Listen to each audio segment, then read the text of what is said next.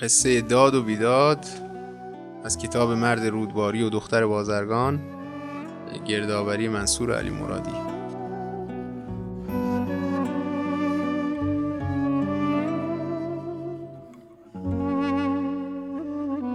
می‌گویند خداوند عالم حق الله را میبخشد اما حق و ناس رو هرگز نمیبخشه.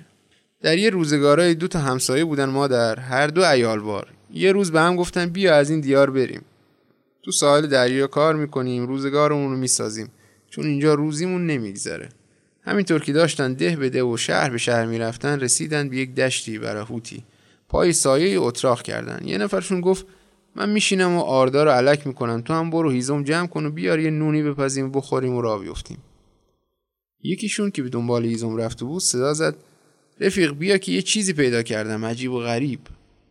دومی دوید و رفت همین که رسید دید همراهش سه تا کوزه بیرون آورده گفت رفیق چی دیدی؟ رفیقش گفت داشتم همینجا هیزم میشکستم که این کوزه ها رو دیدم. اولی رو که بیرون آوردم دومی برابر شد. بعد از دومی هم سومی بیرون اومد. رفیق خداوند روزی ما رو همینجا داد. اگه چیزی داخلشون بود از همینجا برمیگردیم. حالا بیا ببینیم که داخلشون چیه. رفیقش گفت نه هر ستای اینا مال منن. تو حق نداری دست به خمره بزنی. مردی که برای هیزم رفته بود گفت من اینا رو دیدم من بیرونشون آوردم. می‌تونستم تو رو خبر نکنم همینجا پنهونشون کنم. تو چرا نارفیقی در میاری؟ هرچی تو این کوزه ها بود دو قسمتش می‌کنیم. نصف مال تو نصف مال من. در کوزه ها رو باز کردن دیدن بزرگی خدا. لبالب از اشرفی و جواهر نابه. جعرو بستشون بالا گرفت. گلاویز شدن. رفیق نااهل از فرصت استفاده کرد و کاردشو برداشت و گذاشت بیخ گلوی دیگری. رفیق درست کار گفت ای قوم خیش من اصلا سر همه اینا گذشتم هیچ چی نمی‌خوام. فقط بذار برم به راه خودم. اصلا شطور دیدی؟ ندیدی. رفیق ناهل گفت نه امکان نداره بذارم همینطوری بری. روزی می‌رسه تو میری افشا می‌کنی پای مامورای پادشاه رو می‌کشی وسط. می‌خواست اونو بکشه که رفیق اهل گفت حالا تو منو می‌کشی رفیق بیوفایی کردی. حداقل یه خدمت ناچیزی برای من انجام بده. گفت بگو. گفت زنم حامل است. چون شکمش بزرگ بود و می‌دونم که بچهش دوقلوه بگو چه دختر بود چه پسر. اسم یکی رو بذاره داد اسم اون یکی رو بذاره بیداد. گفت همین. گفت ها. رفیقشو کشت همونجا اونو با لباساش دفع کرد و برگشت به خونه. با آبادی که رسید زن رفیقش اومد پرسید شوهر من که همراه تو بود چی شد؟ گفت ای بیچاره شوهرت مرد. گفت چطور مرد؟ گفت به مرگ خدایی. خودم هم دفنش کردم. وقتی که دفنش کردم دیگه رغبت نکردم برم پی کار و از همونجا برگشتم. گفت نصیحتی وصیتی چی نکرد. گفت چرا؟ همچی پیغامی در همون لحظه آخر داد که به تو برسونم. زن بیچاره خیلی ناراحت شد.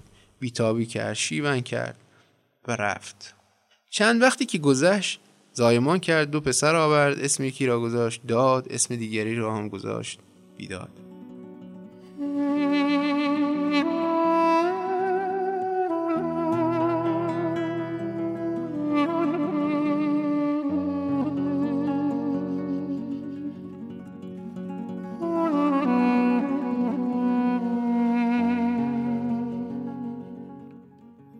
مردم که حسابی حال و اوضاش خوب شده بود با خرید خونه و منزل ساخت و بگیر و بداری را انداخت در اون سرزمین بی همتا. مون تا اینکه بچه ها بزرگتر شدن. حدودا 6 7 ساله. می‌رفتن روزا دنبال هیزم. یه روز که شاه عباس می‌رفت برای گردش و سیاحت همینطور که داشت از کنار آبادی آنها میگذشت دید یک زنی بیرون ایستاده و صدا می‌زنه های داد کجایی؟ بیا ای بیداد کجایی؟ هی داد بیا هی بیداد بیا. شاه خیلی تعجب کرد. یه سر لشکر جلو بود و یه سرش عقب. شاه هم با اسب در وسط می‌رفت. دهنه رو کشید و اشاره کرد به یکی از نوکراش که برو این خونه رو علامت بزن. شاه عباس بود و عدالتش. خلاصه همینطور رفتن تا رسیدن به یه دشتی. اتراق کردن و خیمه و بارگاه زدن. شاه عباس همون نفر رو خواست گفت برو در همون خونه که علامت زدی همون زن و بردار و بیار. قاصد اومد در خونه همون زنینه. زنینه گفت اگه شاه کمکی به من و بچه‌ام می‌کنه باش. رفت به همراه قاصد سلامی کرد و در حضور پادشاه نشست. شاه گفت تو بودی از صدا می‌زدی داد بیا بیداد بیا. گفت بله قبل عالم من بودم. دو تا بچه کوچیک دارم که رفته بودن به هیزم چینی. همیشه از من میپرسیدن این شاه حالا چه سر و داره؟ چه شکل و شمایلی داره؟ قدش چقدره؟ می‌خواستن بیان روی مبارکتون رو ببینن ولی از شانس بدشون رفته بودن هیزم چینی و به قافله شما نرسیدن. پرسید این اسم داد و بیداد رو روشون کی گذاشته؟ گفت پدرشون قبل عالم. گفت پدرشون هست؟ گفت پدرشون مرده وصیت کرده اسم بچه ها رو اینطوری بذاریم.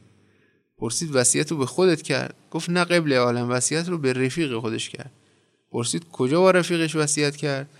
گفت رفته بودن به کارگری. بعد از مدت رفیقش تنها برگشت و به من گفت شوهرت تو به این راه مرد و اینو وصیت کرد که فلانی زنم شکمش دوتا داره.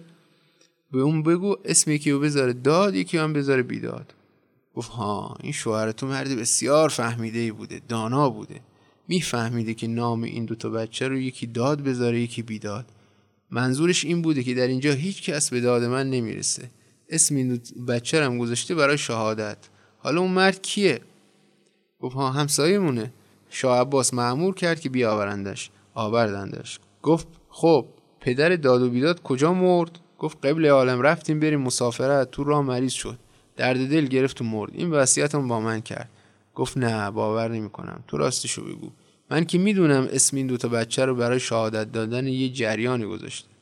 روی یک حسابی بوده که این دو اسم رو روی بچهش گذاشت. اگه راست بگی من عدالت شاه عباسیمو به جا میارم.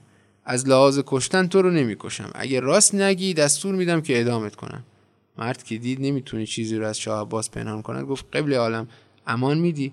گفت در امانی. مرد گفت ای پادشاه من تا چشمم به جواهرات افتاد وسوسه شدم و دوست خودم رو به خاطر سرمایه کشتم. بعد همه چیز رو برای شاه عباس تعریف کرد.